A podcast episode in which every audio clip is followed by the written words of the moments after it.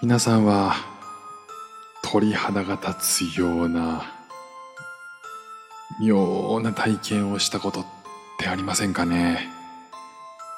なんかこう暗闇の中をね歩いていて後ろを振り返るのがもうやたらと怖くなってもう絶対振り返れないそう思うとねどんどんどんどんね背中のところに気配を感じてくるっていうそんな時ってありますよね。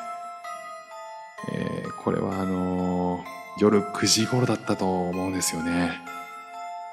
とぼとぼ歩いてようやくたどり着いたのがその扉の前だったんですよ。でね、その扉、恐る恐るね、ゆっくりと開けたんですよ。キーッと嫌な音がしましてね。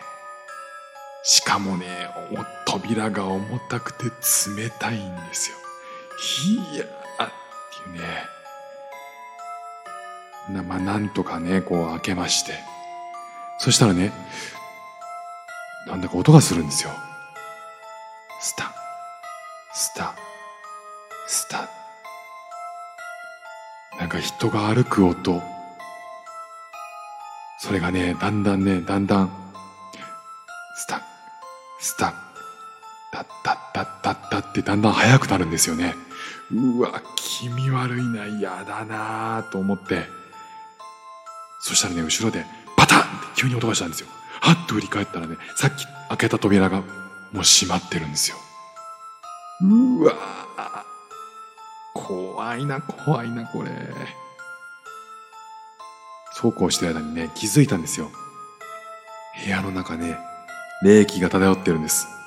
うわ、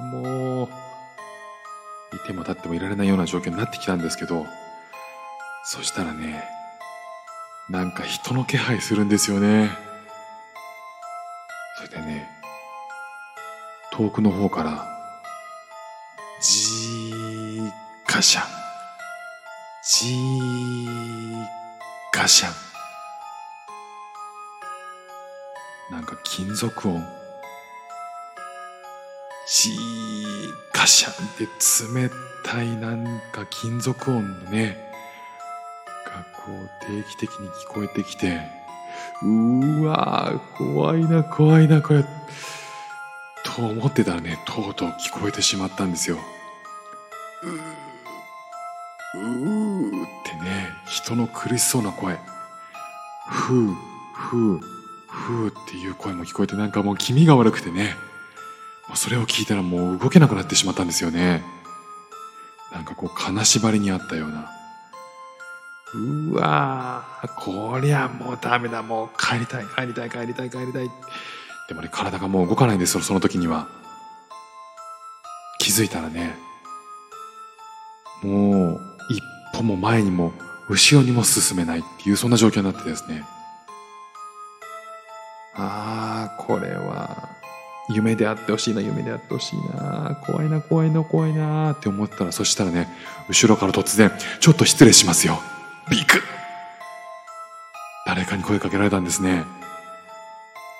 ちょっと失礼しますよ。はっきりとそう言って僕の10センチ横を通り過ぎていったんですよ。明らかに人。その人にね、思い切って聞いてみました。あのー、ここは何ですか？フィットネスジムです。